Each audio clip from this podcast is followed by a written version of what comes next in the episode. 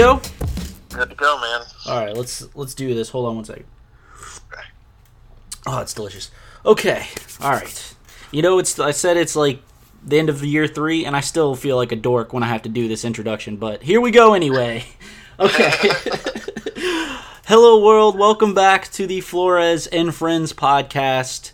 Uh, this episode is actually the season finale of Volume Three, and I'm so excited to have the, my guest on today. I knew him back in the day as just Alex Cashman, but now he goes by Doctor Alex Cashman. How you doing today, man?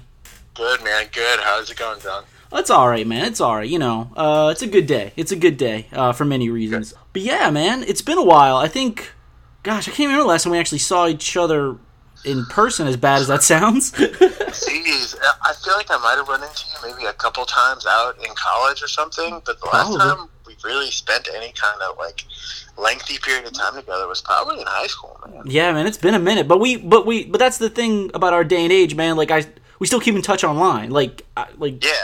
Like we, we're we're Facebook friends. We're on it. We follow each other on Instagram. We follow each other on Twitter. So like we we keep in touch, but we haven't really hung out in forever, man.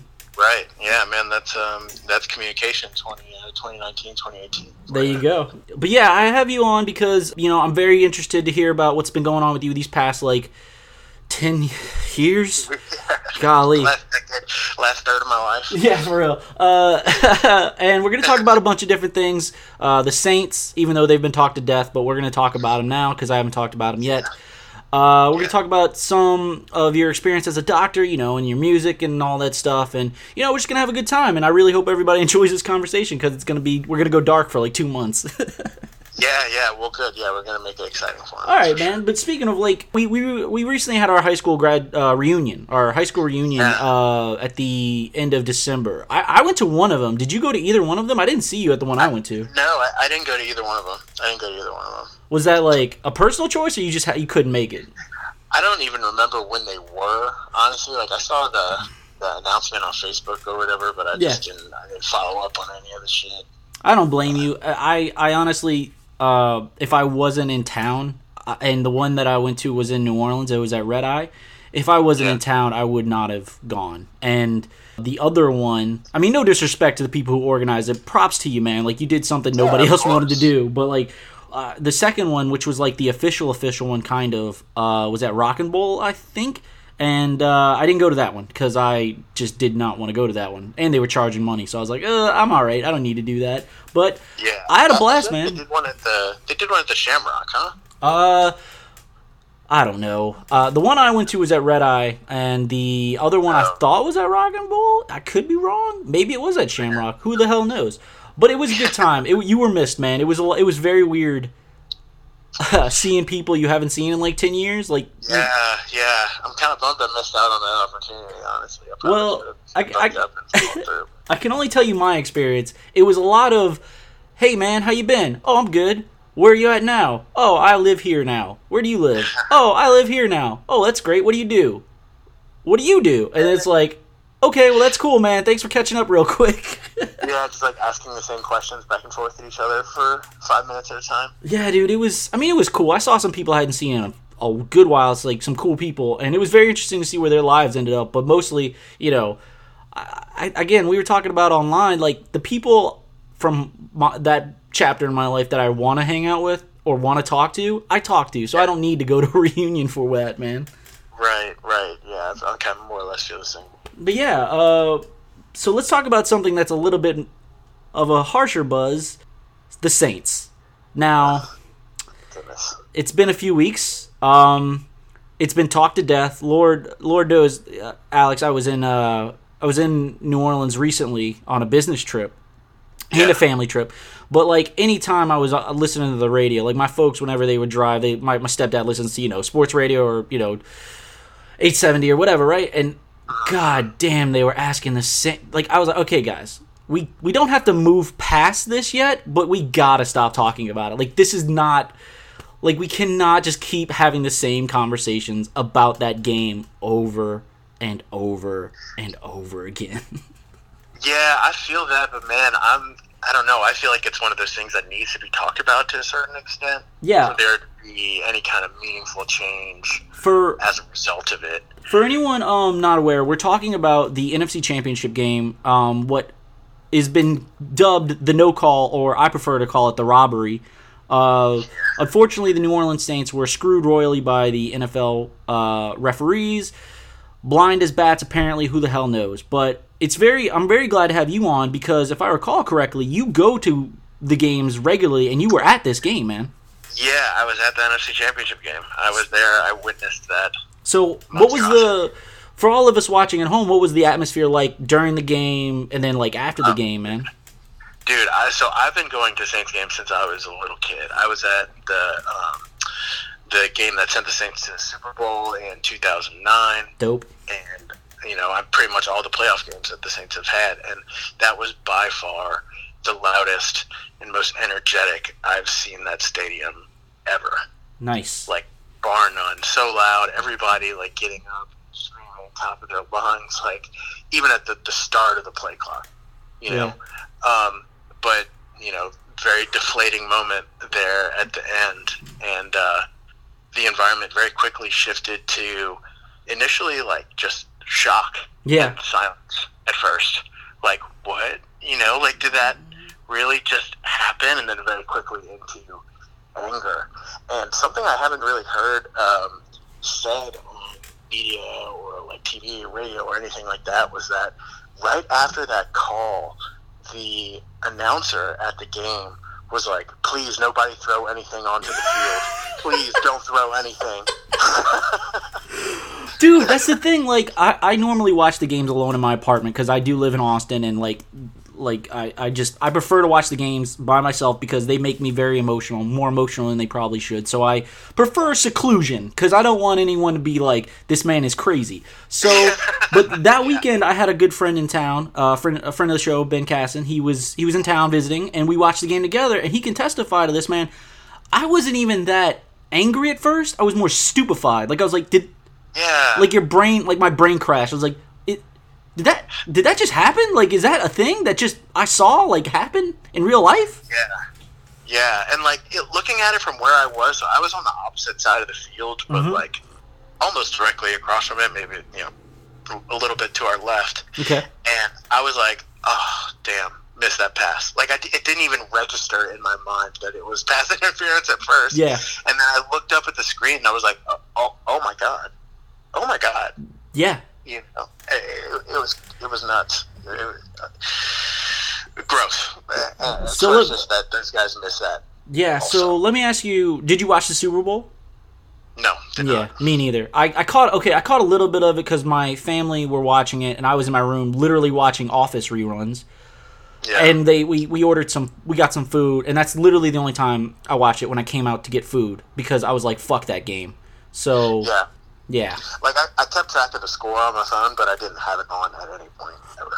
I didn't even keep track of it, and I'm glad I did. I'm glad I didn't Yeah. because apparently that game was fucking awful. Like it was. Yeah. For anyone not aware, I mean, I don't know who would not be aware of the Super Bowl, but all right, yes, there are people who don't watch the Super Bowl even when it's a good game. Yeah. It was a 13 to 3 win by the Patriots and it was 3 to nothing going into the half. Ladies and gentlemen who are not aware of football, like what that means, that is a terrible fucking game.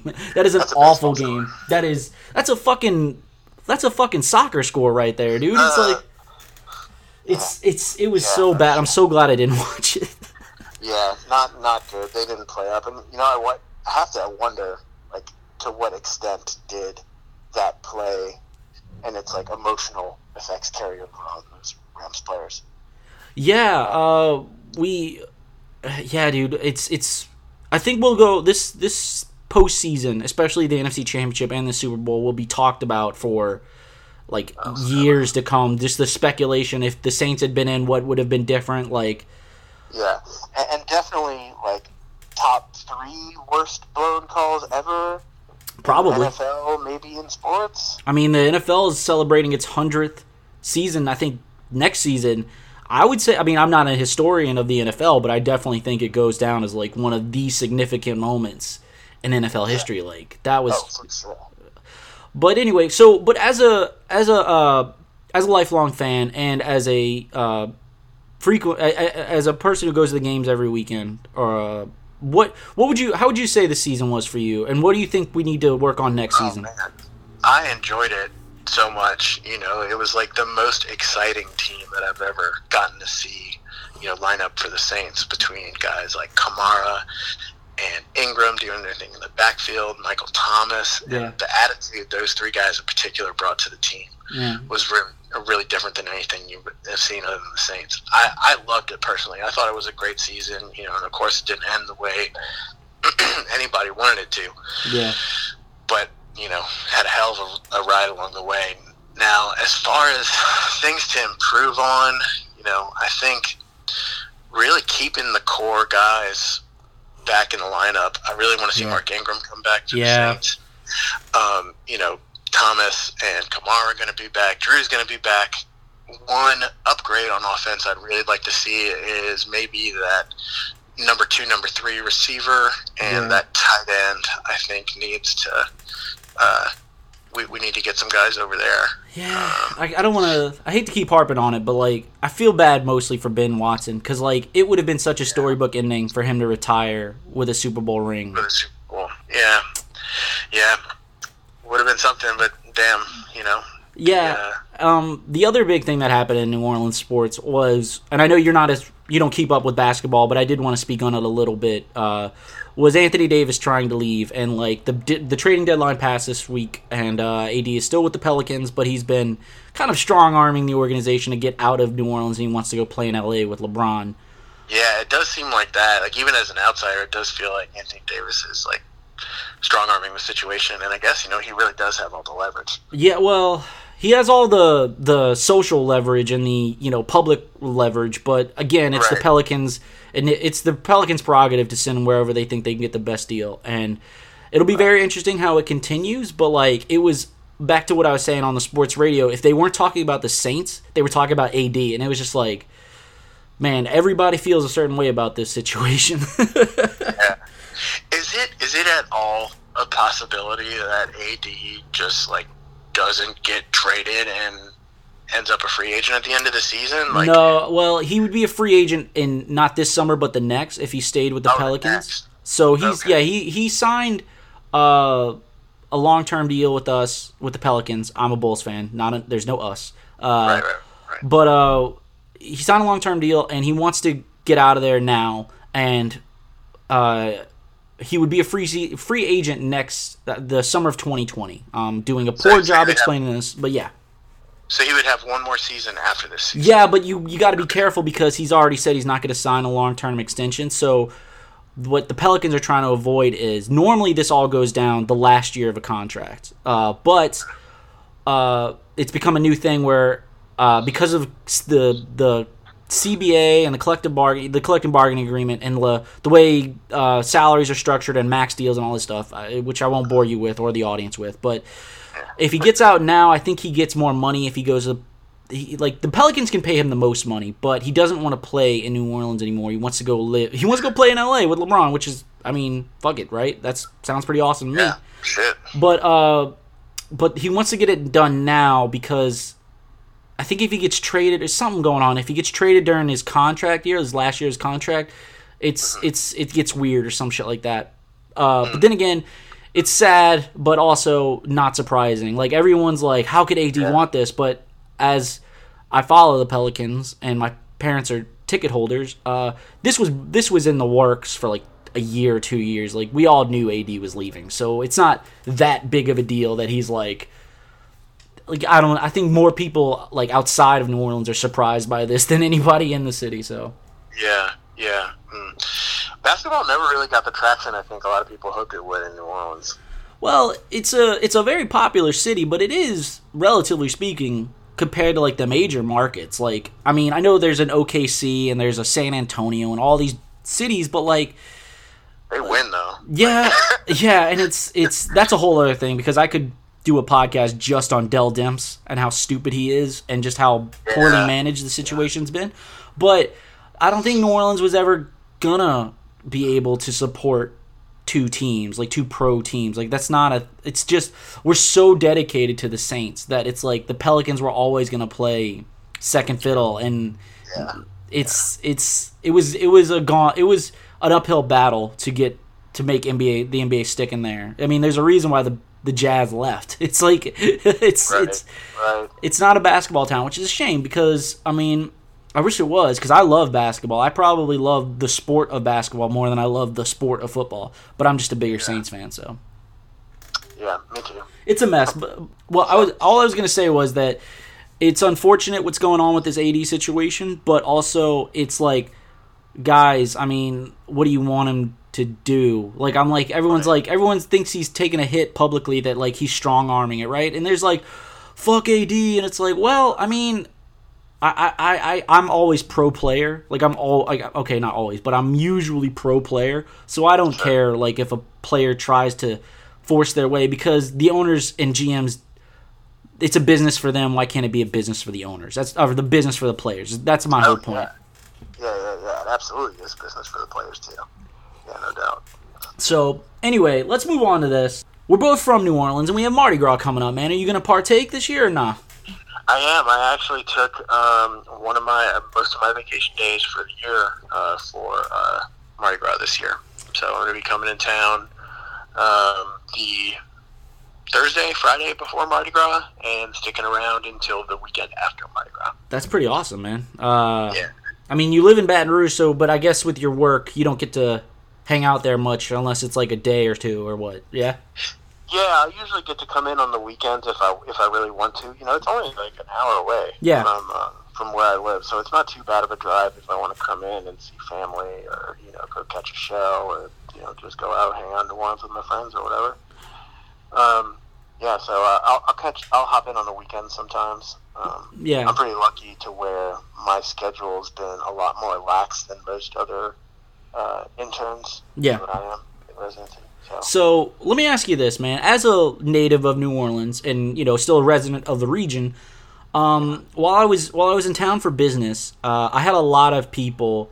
Well, I had people from work who were you know, I, like it was a treat that I was like in my home city, but like I, we had people from all over the country in town for this meeting that we were doing with my gig.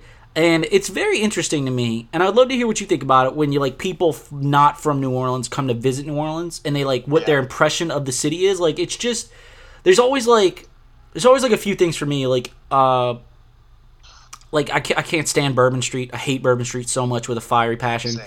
And people think that it's like that's where the party's at. And it's like no, there's so many. Uh, like okay, here's another good thing. While I was there, people asked me, "Hey John, where's a good restaurant?" or "Hey John, where's a good jazz club?" I was like, "Throw a rock and you'll hit a good restaurant or jazz club, man. You live in like one of the best cities for that."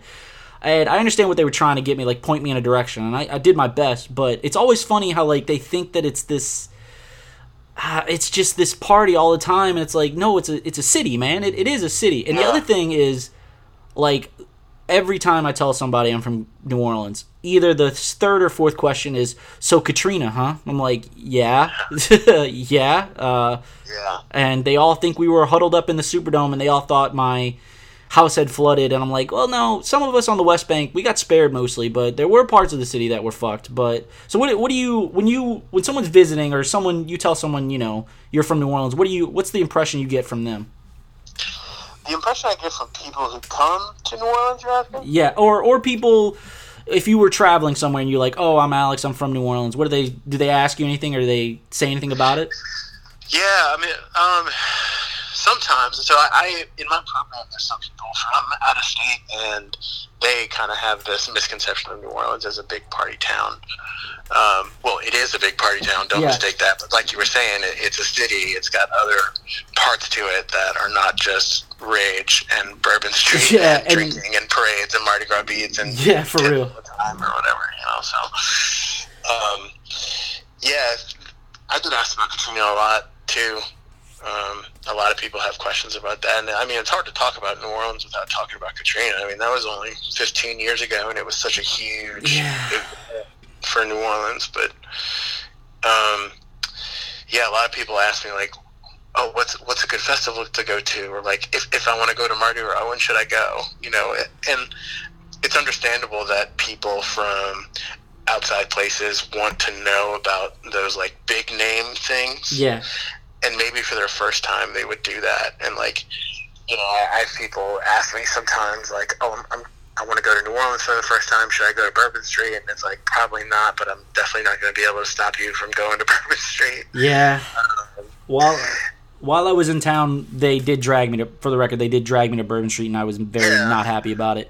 But they wanted to go to Cat's Meow and sing karaoke, and I was like, all right, fine. We'll we'll. Uh, and my the hotel I was staying at was off a canal, and it was like right. It was like a block or two away from where we were at. So I was like, okay, well, if I want to leave, I can just walk on, walk to the hotel. But yeah, I hate that street. I hate that street so much. yeah, I ended up. I usually end up going once or twice a year, and Yeah. it's not always the worst experience, but it's definitely not anywhere close to being near what I want to be doing in New Orleans when I'm there. Uh, yeah, man, it's just funny to me, man. It's always, and the other thing is like, I don't think I, I can only speak for myself, but I would I, I assume the situation is the same for you. But everyone, everyone always assumes that they're like, oh, you're from New Orleans. I'm like, yeah. They go, well, you don't sound like you're from New Orleans. You don't have the accent. I was like, well, I mean, that? I I I, I, I kind of. I, I- don't know I don't know what to say to that. Like I'm like I I, I, don't know. This is just how I talk. I don't. Uh, although it does come out a little bit of a West Bank accent comes out when I'm when I'm back home. It's little things though, but it's not like a lot of things. It's the same for me. Like there, there's certain little enunciations that I'll make that are that are definitely like either Southern or kind of New Orleans. But for the most part, I just kind of talk. the way you talk, like it's like it's like, oh yeah, there's a there's a, there's a bunch of different people in New Orleans, man. Not everybody's what you see on those like TV shows where everybody's like, Exactly. oh man, I I worked, I used to have a boss. Uh, he was like a he was a he was a big he was a big deal in the company, and he was like John, my favorite Cajun. I'm like, what? He goes, New Orleans Cajun. I'm like, I'm not even the Yeah. least bit Cajun at all. Yeah, that just speaks to that like kind of diversity in New Orleans. You know, there's so many different kinds of people and kinds of uh, accents. Yeah, dude, it's it's it's a city, man. It's a place. It's not an amusement park. It's it is like an actual living, breathing city. That's all. The only thing. That's what I try and get across these people who are like, uh, where are the where are the floats? Where are the parades? I'm like, dude, that's like one to two weeks out of the year. Like, there's like 50 other weeks in Yeah. the year, guys. Come on now. But anyway, that's my little soapbox thing today. Yeah, yeah, there you go. So out, get it- the one of the big things I wanted to talk about with you was uh, you are a doctor now, man. I am. I am a medical resident. Does that trip you out when you get called Doctor Cashman now, or you've gotten used to it? Yeah, it still feels kind of weird sometimes, but uh, I definitely have to introduce myself as that to uh, patients and stuff. Yeah. But uh, the luster may be wearing off a little bit. It's starting to become a little more normal than uh, than it was when I first started. That's for sure. But uh, still kind of weird. So Yeah. you went to remind me what what's uh, undergrad? Where'd you get your undergrad at? So I got my undergrad degree at a very small school in Jackson, Mississippi called Millsaps College. Millsaps. That's was it. that- yeah, I, yes, I remember yeah, Millsaps. so I went there with like Zach Cunningham. Yeah, I remember. I remember Sandy was there. there. Joe Hunter was there for for a while. Nice. Uh, but uh, let me ask you: Did you get your degree in like? What would you get your undergrad in? So my undergraduate degree was actually in um, English with like a concentration in creative writing. Oh, nice. Oh, I did Yeah. not know that, Cashman. Uh, well, I, the only reason I asked that is because I actually, uh, this is not even an attempt at bragging or s- propping myself at all, but I actually got my undergrad in psychology as well, uh, or, or psychology. right, cool. Yeah, and I I loved it, but like the the point I'm getting to is, uh, or the question I'm getting to is the fact that like I wanted to be a therapist, I wanted to be a counselor, I wanted to do all this and that, but after the four years of undergrad, they Yeah. were like, well, you got to probably do like four to five or six years of like postgraduate work, and I was like, oh no. But you as a but you as a psychiatrist, right? Or what what made you Yes. what was the compelling uh, call or whatever to get you to go down this path? If that that's a very inarticulate way of asking that question, but I hope you get my point. Yeah, yeah, yeah. So I always kind of had this, you know, like I was saying, I, I got a, uh, I studied creative writing in undergrad, and I had this side of me that was very like creative and artistic, and I liked engaging in that kind of stuff, and I, I still do, and that's an important part of like who I am. But I also had this part of me that wanted to have a tangible effect on people. I wanted to help in some kind of tangible, physical way. Yeah. And I felt that medicine was a really good, um, you know, it that it was a way to do that. It was a very tangible thing. It was a way to, you know, you have a problem, you give medicine, you fix it. I ended up in a field where that's not exactly the case all the time. Psychiatry is a lot more complicated than you have an infection, I give you an antibiotic, and we fix it. Yeah. Um, but that's that's how I ended up going in this path. I wanted to satisfy that part of uh, myself, I guess. So since you're, you know, a therapist uh, or a psychiatrist, uh, I really hope this doesn't qualify as a session. I really was not expecting to pay for this, so just a heads up. No, no, no. Uh, pro bono, Yeah, right? get this one for free. First one's for free. For a little taste, a little bit of a taste. just a little bit, just a touch. so you, so you graduated med school and you're you're working as an intern, as you said. What were some? I mean, just for the audience, like it's not, it's very, from my understanding, very difficult to get into med school, and it's very hard to finish med school and all of that. Um, what's some surprising or not surprising aspects of that whole journey for you? Um, man, most surprising thing was even so you you hear a lot about like the volume of work in medical school, Yeah, um, but that still surprised me, even though I knew that was coming, like the amount that you're expected to do and things like that. But yeah, also the way I learned medicine was very different than kind of what I expected. I kind of expected a lot of, well, at least in the first two years anyway. So I expected a lot of hands-on, like with patient kind of Mhm. training in the first two years, and that's not what medical school is like at all in those first two years. It's a lot of book studying, and um, so I went to a school where attendance was not mandatory Oh fuck.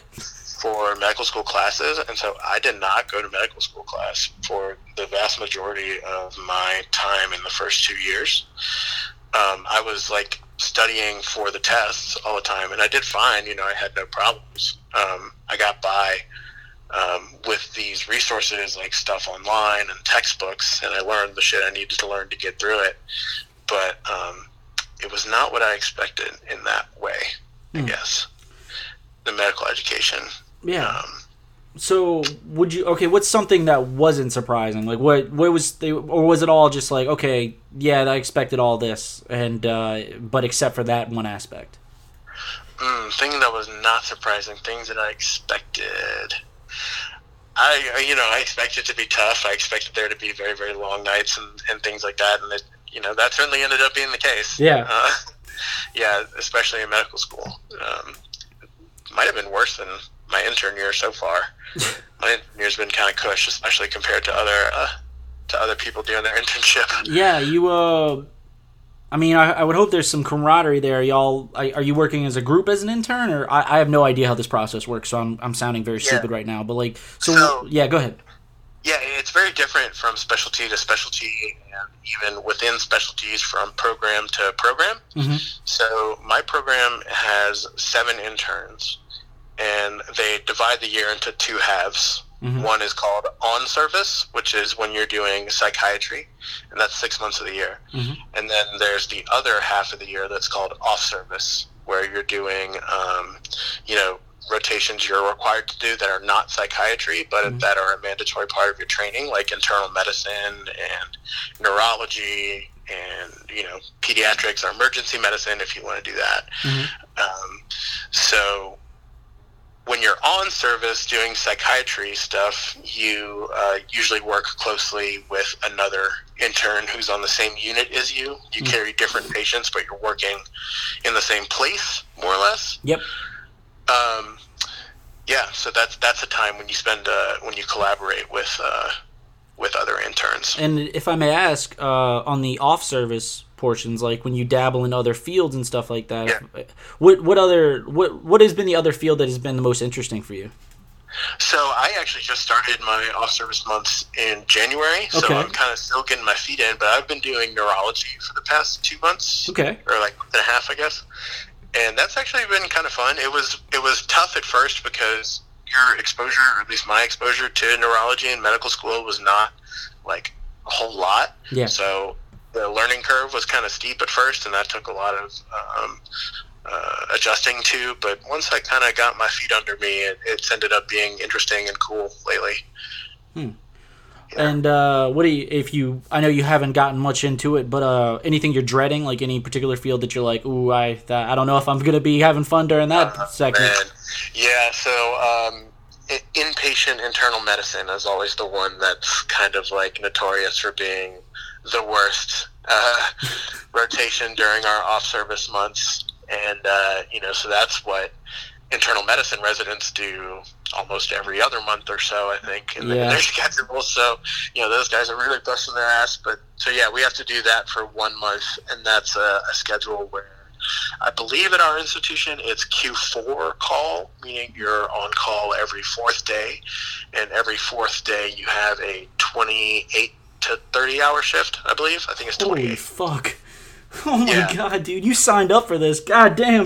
Yeah, Ugh. I did, but thankfully for me, it's only one month of my training compared to these uh, these other internal medicine residents who do Oh, it every man. other month. That sounds that sounds like hell, man. I I, I have to say I I admire your uh, your fortitude and your you know commitment to this because man, I, it's not for everybody. I don't need to tell you that, but it's it's so crazy. It's so crazy. Yeah.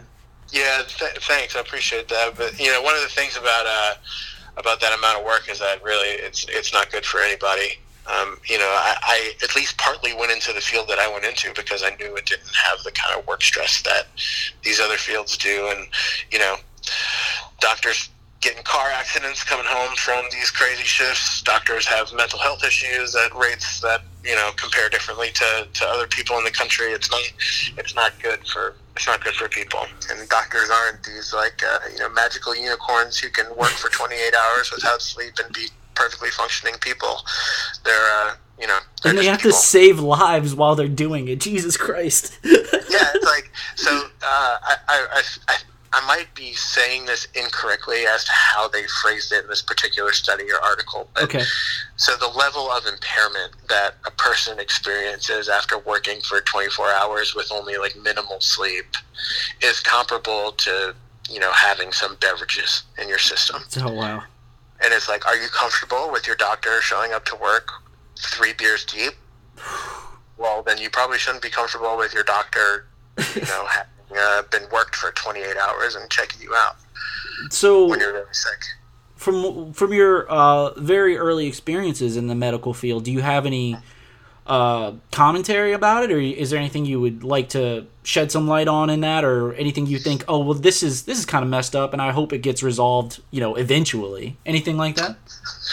Man, so um, I so I work in inpatient psychiatric units a lot during my on-service months, um, and you know we, we get obviously a lot of people who are really really sick and homeless and don't have resources available for them to uh, to rely on, or they're so sick that they can't get access to service. Yeah. But you know you can only help them so much and you know sometimes the plans and what we would call disposition where you want to send a person is not you know always where you want them to go it's not always the best situation Yeah. um, you do the best you can and you know that's that's all you can do So this is part of my take. I know we're both fans of the show. You had any Scrubs moments yet, or what?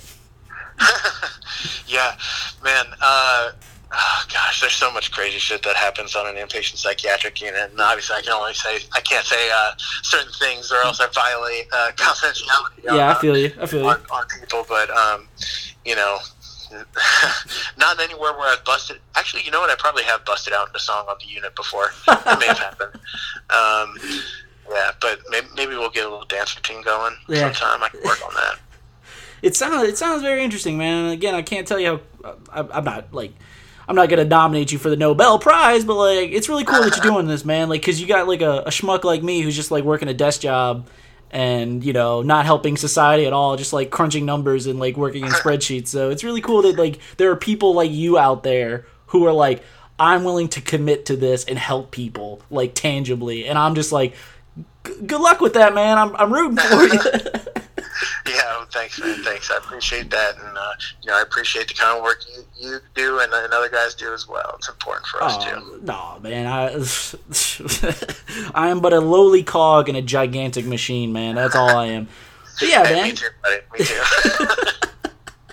But yeah, man, that's awesome. Uh, so do you have a larger commentary or anything you want to say about like healthcare in America or like mental health in America? Anything you want to share? Oh, man. Um, We're getting deep yeah. on here. We're getting deep on here. Yeah, this this is way deep. We're, we're gonna go deep. Let's do it then. Yeah, for real. Yeah, you know, I uh, I think mental health is probably underaddressed in this country in particular. Yeah. Um, but I think you do see um, people changing. Uh, you know, starting to recognize it more than they did in the past, Mm-hmm. at least.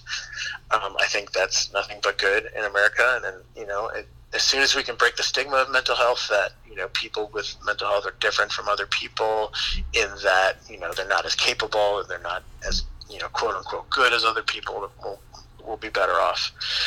Um, you know, I think we could do a lot more for the mentally ill in this country. Mhm. Um, know, uh, in Louisiana in particular, there's no um, long-term, you know, uh, inpatient psychiatric facilities. So there's a lot of uh, revolving door, so to speak, patients who come out of the hospital frequently because they don't have anywhere to go or nobody to take care of them.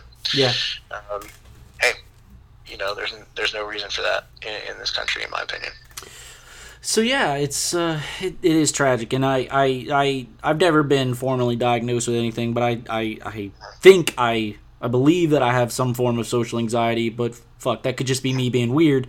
Uh, but yeah, man, it's it's it's very weird. Like I today, just for the record, like I didn't want to didn't really want to make it like this the theme of the pod, but like today's like my one year anniversary of sobriety, right? And uh, Congratulations, man. That's a big deal. it is a big deal. The only I, I the only uh I did I have had a drink over the year. I did have a, a drink on my birthday because it felt wrong not celebrate. It felt wrong celebrating a birthday without Mr. Jameson in the picture. But uh, I was with I was with my friend and we had just had the one drink and I was like, okay, that's it. That's all I need to do.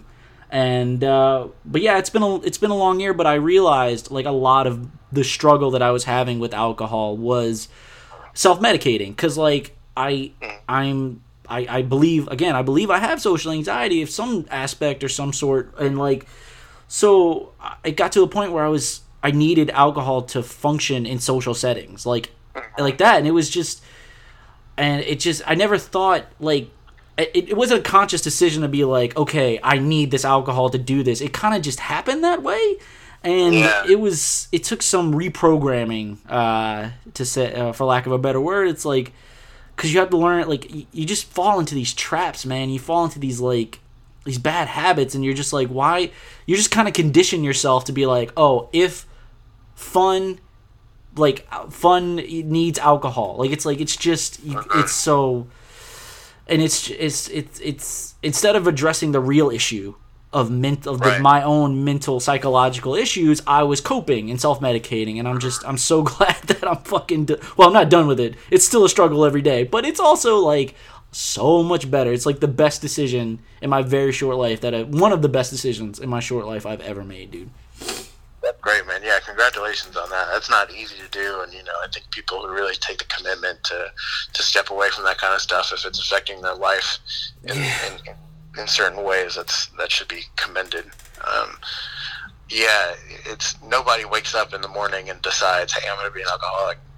You know, I'm Yeah. gonna I'm gonna drink my problems away. It, it kind of happens subtly and under the radar, as as you were describing yeah um, yeah, self medication is all over the place, and like you said, addressing the issues as to why you're using is better than just being like, "Hey, man, you need to put down the alcohol."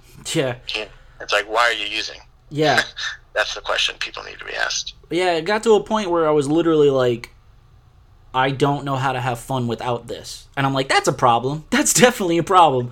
And like, Yeah. it was, uh, and luckily I don't consider myself um, an alcoholic because I don't. There's no addiction. I'm not addicted to it. But I was. Right. I, I tell people I was abusing it. I was. I'm, I'm an abuser. Like I would drink to excess and just uh, it almost too many times almost like cost me my ass. But luckily got out of that game before it did. So, but yeah, Yeah. man, it, it's just, I just, I, I think about mental health a lot because from what I studied in, gra- in, in undergrad and just what I've experienced in life, it's just like, guys, we need to, we just need to have a conversation about this. And no one, it's, and no one wants to talk, like, it's like, it's a conversation that needs to be had, but nobody really wants to talk about it because it opens up some vulnerable spots for people and it exposes yeah. some like things that people aren't comfortable with talking about, man. And luckily, there are people like you they can talk to. yeah, yeah, that's you know, I think that that's one of the biggest functions of, uh, of of doing what I do is really just being there for somebody to bounce their thoughts off of in a non-judgmental and empathic environment. Yeah. You know, because out in the world they don't really get that, or they don't think they're going to get that. Yeah. Um, and you know, conversation, like you said, is so important. Talking about these things and reaching out to your support and knowing Yeah. who's there for you and who's gonna, you know, have a shoulder for you to put your head on. Yeah, I, uh, I've had people like talk to me about this stuff, and I'm like, I, I can't speak for everyone, but uh, I've never been on any medication for that kind of for these issues. But I, I tell people, it's like, look, man, I've been off and on, especially when I was a kid and then through high school.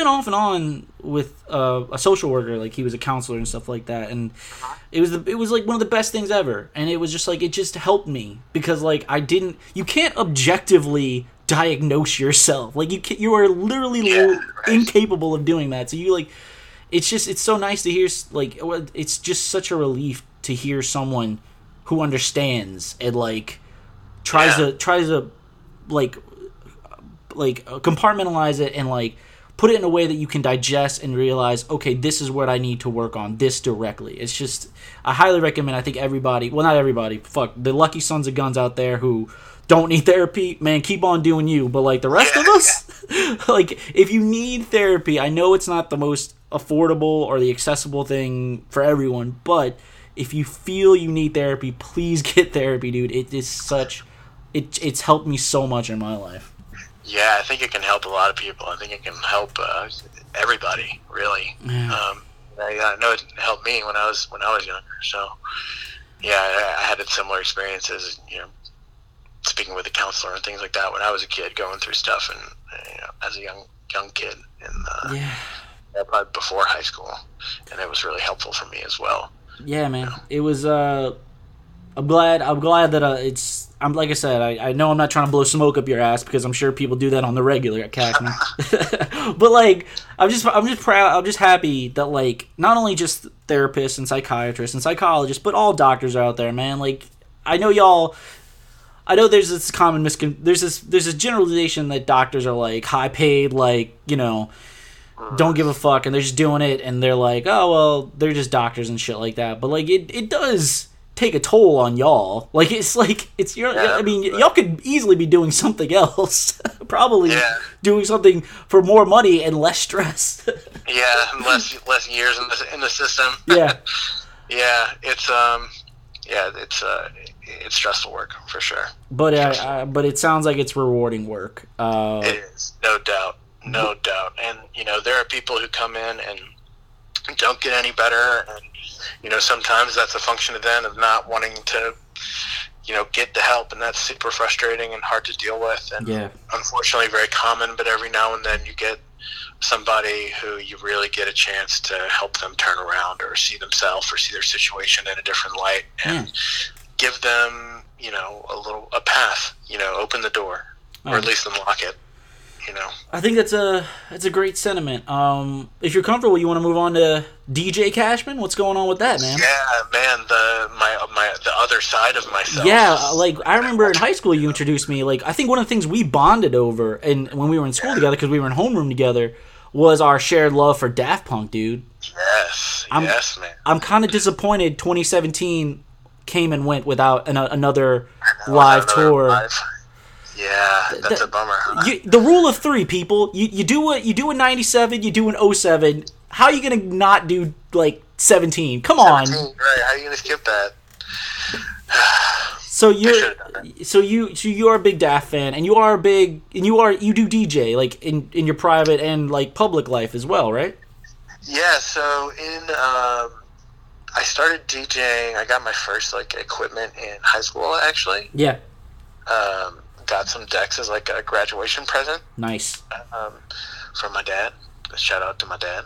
um, and then in college, um, I started DJing some of the like fraternity parties and stuff around um, my my college nice. and kind of parallel to all that, I was making beats on my computer with you know some software I Mhm. pirated at home uh, as a as a young teenager. I hope the statute Uh, of limitations are up on that. By the way. Yeah, they should be. Um, oops. Uh, yeah. So um, allegedly, he allegedly pirated. allegedly, yeah, I allegedly pirated some software. Anyway, anyway, um, yeah, so I, I DJ'd through college, um, and a little bit afterwards. Unfortunately, my DJ decks and my mixer got stolen. fuck what? Um, yeah, I have no idea from who. Uh, it was somebody on that college campus stole my my DJ shit. Uh, it's probably like twelve hundred bucks worth of equipment. Goddamn, And, uh, dude. Yeah, and I never kind of recovered from that DJ wise, so I, I really turned to producing and Yeah. making beats and stuff um, uh, at home. And most recently, my girlfriend actually bought me this thing that's called an Ableton Push. Um, and it's the, the kind of software and hardware that I've been using to make music at home. So that's what I've been doing lately, making beats um, at my place, sitting on the couch. That's awesome, man. Uh, so, what do you, if you can, if you're comfortable articulating this, man, what do, what do you, what does it do for you? What do you, what do you get out of it? And like, who are some of the people that inspired you? And like, so who? Or and a last question to this multiple, multiple prong question is like, so what's some music you're listening to, like popular music you would recommend to like a fan who's like, oh, I, this sounds like interesting to me. What would, what would you recommend to them? So that's, what, I know it's Yeah, three questions, but go ahead. So uh, I guess we'll start with the like the, the last one. Just like who would I recommend Yeah. these days? Two guys who I've really spent a lot of time listening to lately. One is Tom Misch, yes. who is uh, fabulous. movie. Um, I was just talking about oh, movie. I was just talking about movie yesterday with one of my friends because I was like, it came Yeah. on my came on my music, and I was like, "Fuck, this is a great song, man." it's really good, really damn good. Yeah. And um, yeah, so all of his stuff is really great. I like. I think he and I probably have a lot of similar influences in a weird way. Okay. uh, so like he's got the smooth jazz guitar stuff going on Yeah. over like this kind of Jay Dilla, uh, East Coast hip hop beats kind of stuff. I know Yeah. Jay Dilla Detroit, I think, but you know whatever, you get the point. Yep. Uh, and another guy who I've been really impressed with is um, hmm, which one of these two guys? Okay, I'm gonna say uh, FKJ, Fresh Kiwi Juice. I think is what FKJ is short for Okay. um, and he's actually another French guy um, who does this very elaborate arrangement of live electronic music by himself, but will also play bass, guitar, saxophone, keys, over all that stuff that's going on. It's really cool. That does sound Really? awesome. Yeah. Yeah, it's really, really good shit. Yeah. So like, what do you what what does it do for you as a personal level? I mean, that kind of stuff. Yeah. Um, you know, I guess it, it, it plays to that creative Yeah. side of me, but not the very like intensely academic or intellectual side of, of Mhm. My creativity. I guess I really enjoy just kind of zoning out and playing with some beats and making some shit that sounds cool. Yeah. Um, and that you know that's joy in and of itself to me. Um, and you know, very soon I'm hoping that I can maybe make some other people happy with some music too. Yeah, man. That's uh that's awesome. I I I understand uh much less uh cooler, but this this show has been that for me. It's like I I Yeah, I, I dabbled in writing. I, I I've dabbled in sort of you know fiction fiction writing and screenwriting and stuff like that when I was younger. And uh, but this is this is a different aspect of that. Like I like I can still do output and like get my voice out there and get my opinions out there and my feelings, but in a more direct, like not as fluffy language, like like Yeah. uh, metaphorical way. I can just be direct, and I, I love the accessibility of this. And I guess that's the same kind of feel you get from doing that. yeah, absolutely. You know, there, I think there's a very just innate drive for humans in general to be creative and to make things. I think that's a very integral part of what being a human is, and Yeah. I think everybody has some or should have some kind of uh, outlet to channel that. Absolutely. I uh, I, I remember I remember listening to some of your stuff. You've you I know you've posted a little bit, and I know I distinctly remember you sharing me sharing with me some stuff. And I gotta recommend. I know you're my friend, and I know I'm sounding biased, but I genuinely dug it, man. I was uh, cool, man. Thanks. I can't, I can't remember. I can't. I can't remember the song you gave me. God, I can't remember. It was so long ago. But I remember you gave me one of your stuff. I was like, oh yeah, man, this is pretty dope, man. I hope he does something with this. This is pretty yeah, awesome. Yeah. Yeah, so I'm actually I'm hoping within the next maybe month, two months that the, uh, this little I guess kind of album EP I've been working on is going to be done. So what what? Yeah, yeah, and that's going to be coming out. So you know, uh, next month do you have anything out there like on a SoundCloud or anything like that? Anything you want to plug? Yeah, I have. So I have an old SoundCloud. I think I'm going to be releasing this new stuff on a different one. Okay. Um, so I'm gonna. Um, I guess I'll have to follow up with you, give you that new uh, SoundCloud details once once it comes out. So, Yeah, man, we can have you back on next year. and We can talk more music and like what we think about awesome. like the game right now. I guess of music and shit and just. Oh Yeah. man. Yeah, that's a big conversation right there. That is a huge conversation. uh, but yeah, man, that's awesome. Uh, I think I three questions in there, but I can't remember the other ones, so we'll just move on to the real questions. Yeah, No, it's like cool. I said, short short memory span. I'm not gonna be able to remember what it was. Ah, fuck it. There's no structure on this show. We just kind of bullshit. Uh, That's good. I'm into that. yeah, it's uh, it's like jazz like that, man. Fuck it, just do it. uh, But yeah, man, I, I really appreciate all the insights and you know stuff you share with us on here, man. I really do appreciate you being a guest. Uh, but yeah, you ready to get into this questionnaire that I the last the last questionnaire of volume three, Yeah. guys. We're gonna have uh, new questions for volume four. Uh, I have not written them yet. I think I only have one in mind so far, and I, I try to do about ten. You know, uh, but yeah, this is. ask me the one from the new season is kind of like a teaser for the.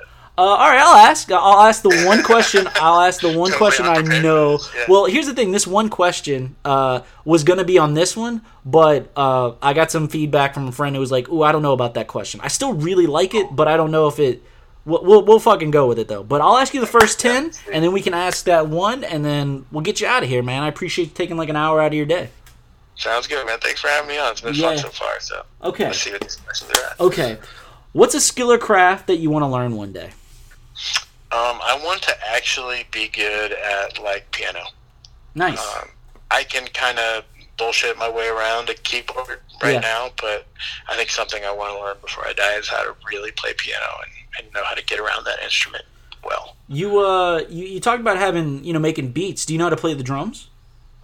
Um, so yeah, kind of. So I, I've played drums in, in bands before. I'm not like uh, very particularly great at it. I Yeah. can get by. I, I can play songs, and a lot of what I do on my computer is like finger drumming. Yeah, yeah, so, Um, using like pads on a MIDI controller, for example, something Word. that's making sounds through the computer, uh, but not a uh, classical drummer by any means. Yeah, well, that's cool, man. Yeah, I've always I wish I was. I'm the least musically talented person. Uh, casually, like I, love Yeah. music, dude. I love music. If I'm not listening to, like, there are people who go about their day, like you know, driving, cooking, cleaning, whatever, who don't even do, who don't even listen to music, and I'm like, that is such a boring existence, in my opinion. I'm like, if you're Yeah, not, that's if you can be That's listening rough. to music, why are you not listening to music? yeah, seriously. but I'm I'm terrible at. it. I really wish I could have. Really wish. I mean, it's not too late, but like, really wish I would have invested in like you know a piano or violin or drums or something like that. But maybe one day. Who knows, man? Yeah, man, it can still happen. It's never too late. It's Never too late. Okay. Uh, what's your favorite TV show? Either you know that was that's off the air or still on the air. What's what? What do you got? What? And it doesn't just have to be one. It can be several. Okay, so the one I've been I've been watching the most lately is True Detective. Nice. I think that one's a really great show. The new season. Yeah. I I watched the first episode of season two and I was like, I'm out. Yeah, I heard it was. I heard that was terrible. Yeah. I, I didn't even bother after the first episode. It was just like, uh, I, don't, I don't care. You haven't gotten me invested in this story at all.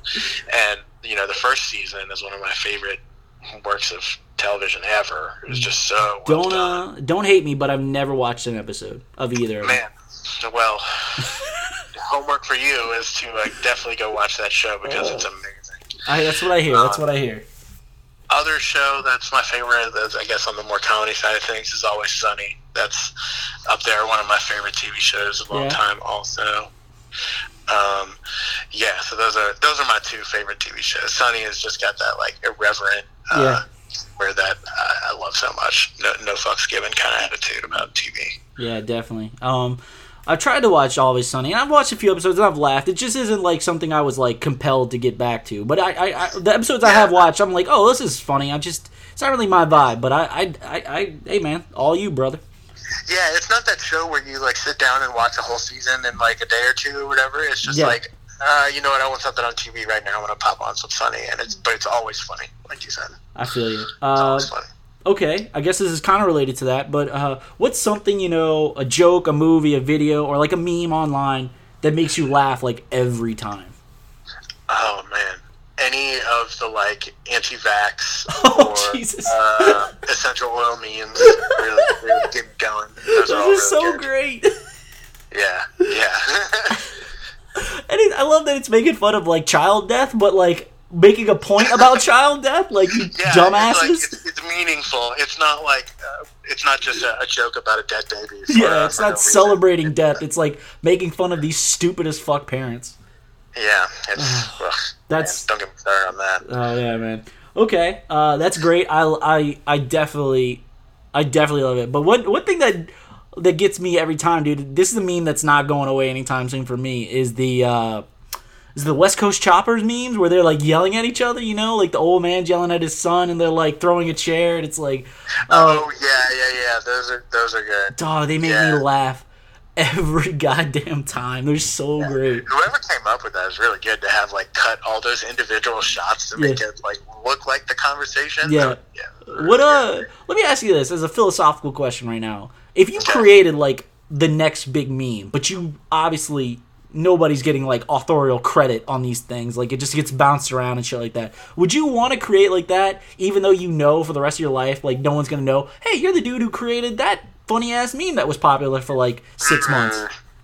I guess if you're making memes, you're not really in the business of making a meme to get recognition for Yeah, it. yeah, yeah. I, I- guess, and you're just kind of like making this thing that's gonna hopefully catch fire and spread, and you'll just, you know, you'll have that satisfaction that you made that meme.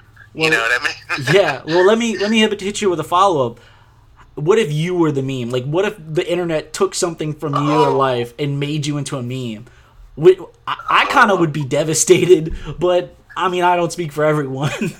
I guess it depends what the meme is, right? Yeah. Like if, if it's like that guy's a badass meme, or like, yeah, bad things always happen to that person. yeah. I, see, I don't if even. it was that, yeah, if it was the latter, I would definitely be. Uh, I would definitely be a little bummed out about it. see, I don't even think it would be even if it was a, like a, a cool meme or like a hilarious meme. I I, I really uh, never want my face like out there for like public consumption, like on a mass level. So Yeah. that would be like the end. Like if my anonymity ever like ceased to be, I think I would be in.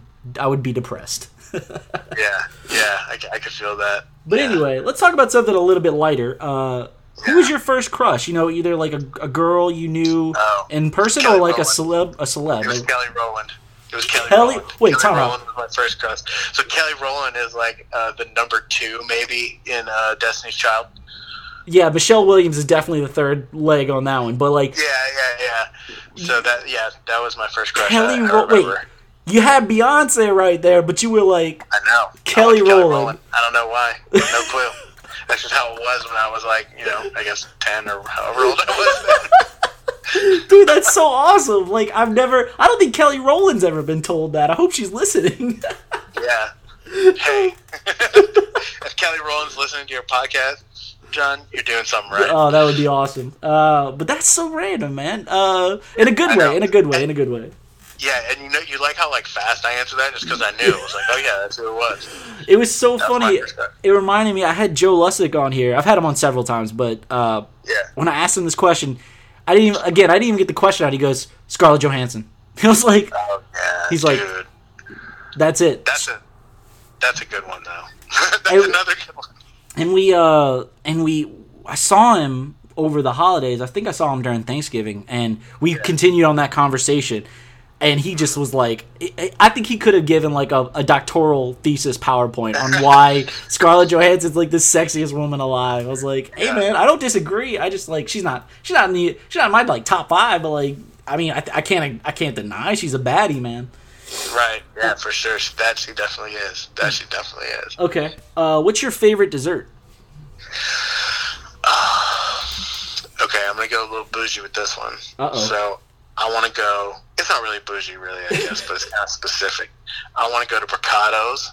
Okay, I want to get a uh, double scoop of chocolate gelato Ooh. in a cone. ooh, I want a pastry. I want probably either some cannolis or an eclair, ooh. and I want some espresso or a cafe au lait to go with all that. That sounds like a fucking paradise right there, man. Yeah. And if I get the espresso, I want a little slice of lemon so I can run it around the rim before I sip on it. Oh my god. Fancy ass bitch. I think you painted a very uh, a very vivid uh, picture for people listening. I don't think anyone's like, "Huh, I wonder what he means by that." Yeah, no, I'm specific. I know exactly what I want. You taking me out for dessert? We're going to Carrollton. We're going to Brocato's. And I'm getting all that shit. that sounds awesome. I've never had lemon with my espresso. I usually just do a little bit of sugar, but I'll have to try that next Yeah. time, man. Yeah, it's a nice touch. It's a nice touch. Uh, I mine is still creme brulee. I don't. It does. It's non-specific location. I don't. I don't give a fuck. I will. I'm not even supposed to eat creme brulee. Uh, because of dietary Oh, restrictions. But I will fucking eat some creme brulee if there's some in front of me. Hell, Yeah, come heaven or hell, right? yep. Crunchy, soft, Oh, it's so good. It's, sometimes. oh, Goodness, it's so good. Ugh, yeah. It's so You good. It's so good. Uh, but also during the holidays, it's pumpkin pie as well. That's my other like. I I uh, I love pumpkin pie so much. I can't fuck with pumpkin pie. I can't do it. I don't know why. I, I, I can't eat pumpkin, really. It's so good though. Yeah, I just can't. I, I don't dig it, man. Oh, and dig it. also, of course, during Mardi Gras, after King's Day, uh, after 12th night, I'm all about some king cake. I love me some Oh. king cake. Yeah, no doubt. Uh, no doubt. Okay, uh, if you could trade places with a famous and or powerful person alive today for like a week, you know, a day, a week, a month, who would it be? Jeff Bezos after he got divorced. what? yeah. Wait, whoa. Okay, wait a minute. Let's unpack that for a second. First off, like after this recent after this divorce that he's gonna probably go through and have to cough up like sixty billion dollars, like that that that that divorce. Yeah. Yeah. What is it when you still got another sixty billion? You, you straight. Yeah, dude. Like they were talking about how she's gonna become like the richest single woman on the planet after this divorce. I'm like, if, if I was a gal, I'd want to be her. even wait a minute. But then again, after all that's been going on, like, dude, the National Enquirer was about to drop your dick pic for everybody. Like, is that yeah. something So you want to go a little bit about this. Isn't he about to like totally fuck them? Yeah, he is. Yeah. So like, you know, that's cool. I would love to be the guy that gets to shut down the National Enquirer. I just, I don't know where they're coming from. Why are you trying to fuck with the richest dude on the planet? Like, Oh, because I think they because they think they can. I'm, Because they, they they think they have that much like sway, that much power. but I'm like, dog, he's the richest person on the planet. Yep. He could, uh, he could hire an army, a literal army, like of lawyers to destroy you. Yep. Why would you fuck? Like, uh, look, man, I, I, I believe in speaking truth to power, journalistically speaking. But uh, come on, this is the National Enquirer. Like, you are a bug. You are fucking with Amazon. Amazon will fuck you up, dude. Like, why would you? Crush you. Like, there's just some people you don't fuck with, man. Like, unless they're like killing people and you gotta put them in jail. But like personal shit, like his relationship and his mistress, dog. The, nah, pass, pass on that one, man. You don't want Yeah. them problems. Yeah, that's a hard no. But yeah, exactly. That's why I want to beat him. He's somebody you don't want to fuck with. I, I, I, I, am. People want to fuck with me all the time. what I don't understand. Let me ask you this. Uh, I don't think I could be comfortable living as a billionaire. Like, yeah, it'd be tough. I mean, fuck. I don't know.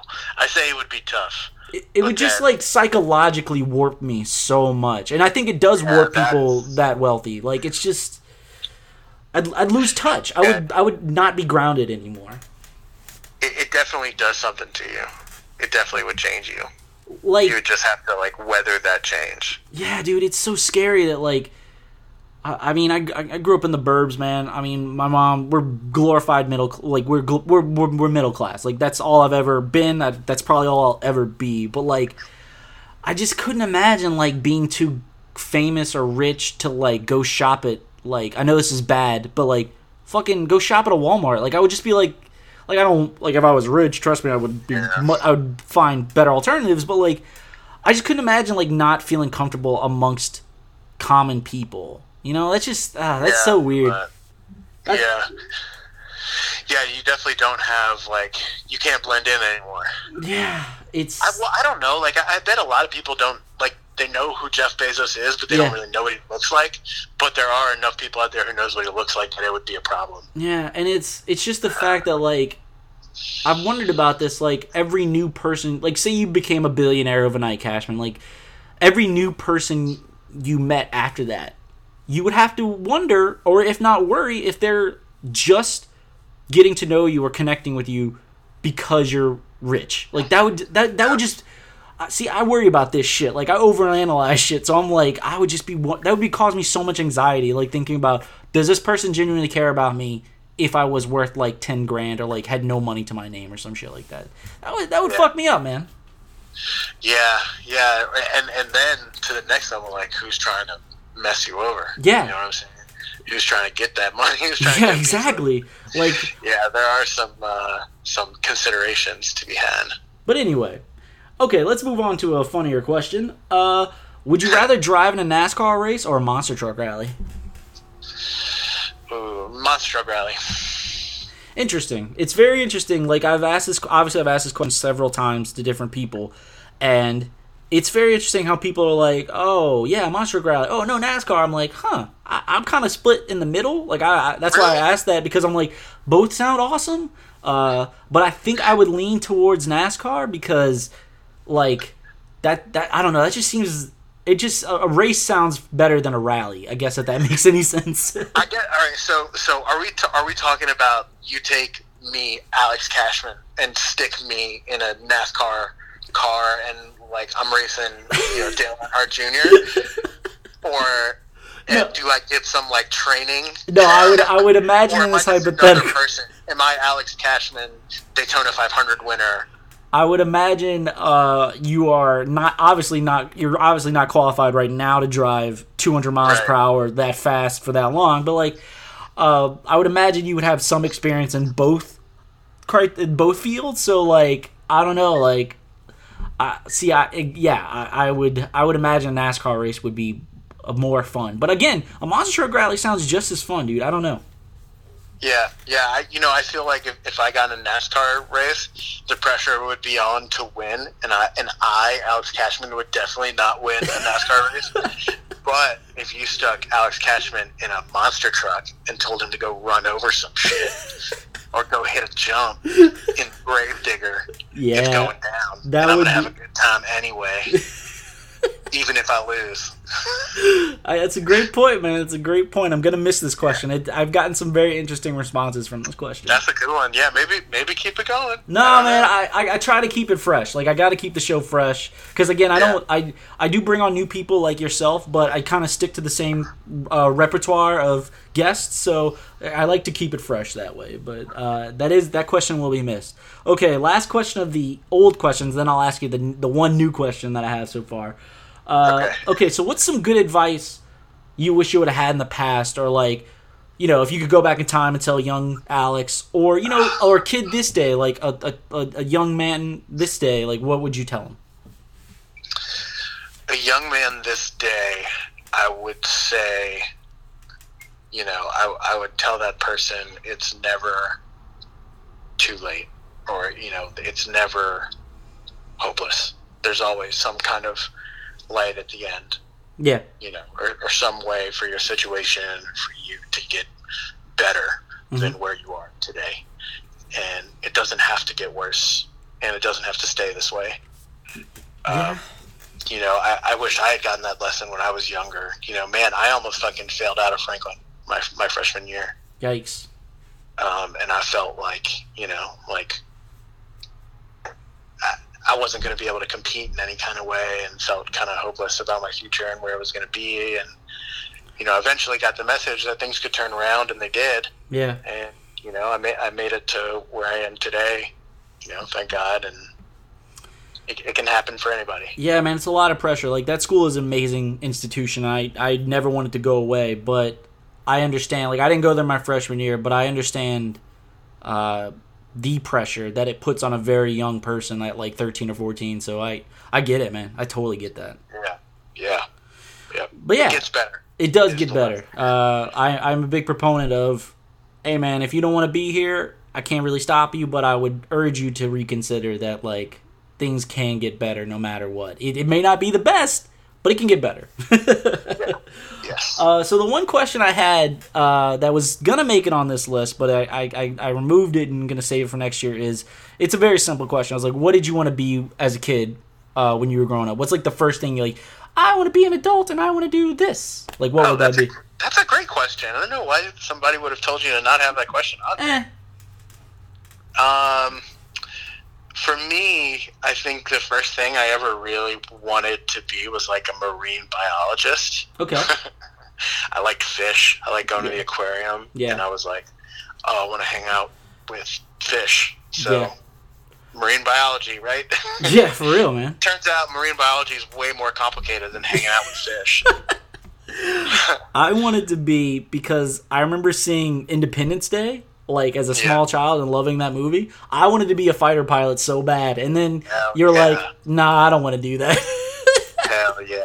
That was like the first big thing I remember being as a kid. I was like, I want to fly a jet and fight monsters in the sky. It's like, oh no, no, no, no, Yeah. it's not that easy. think- I think that's what happens with like every childhood dream or like childhood career aspiration. It's like, oh, I really want to do that. I can't wait. And then you actually look at what you would have to do to do that, and you're like, oh, fuck. I feel you, man. Okay, guys, that's gonna do it for me and Alex today. And that's gonna do it for this volume three. It's been a long, fun ride. We got a lot of great conversations, including this one we just had with Alex. Uh, thank you everybody for listening. Thank you everybody for supporting, commenting, liking, all that, all that stuff. Uh, it's been fun, and I look forward to. It's a lot of work. It's more work than I probably am willing to admit, but it's so much fun doing this and getting to chat with people I haven't chat with in years, like Alex. Uh, and look forward to Volume Four, man. It's coming. It should be around. Um, Avengers Endgame comes out at the end of April, and that's gonna be the first episode back. Me and my buddy Justin are gonna talk Oh, about that, that's good. and then. Yeah, man, it's gonna be a whole new slate. We're gonna, I'm gonna try and invest in the pod, the show, uh, these next two months. More on that to come. But yeah, Cool. I'm really hoping Volume Four is a big growth year for the for the show. Um, Yeah. and thank you again, Alex. Man, I really do appreciate it, dude. Anything you want to say? Anything you want to share with the people?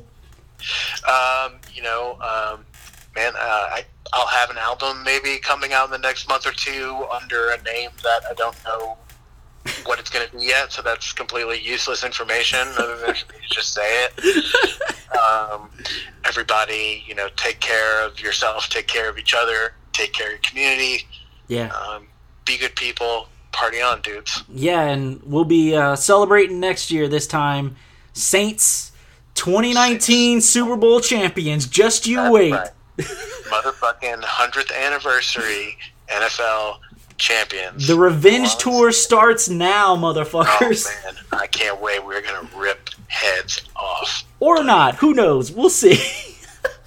I'm gonna go with we're gonna rip heads off. I hope so, man. From your lips to God's ears. All right, everybody, that's gonna do it for me, man. Alex, I will catch you on the interwebs another day. uh, and good luck and good luck in your uh, your interning and all that shit thanks, John. Thanks for having me on. Um, always good to hear from you. Man. Yeah, man, it's always a pleasure. All right, everybody, thanks for listening and enjoy the next two months. All right, man, I'll catch you later. See you around. All right, bye.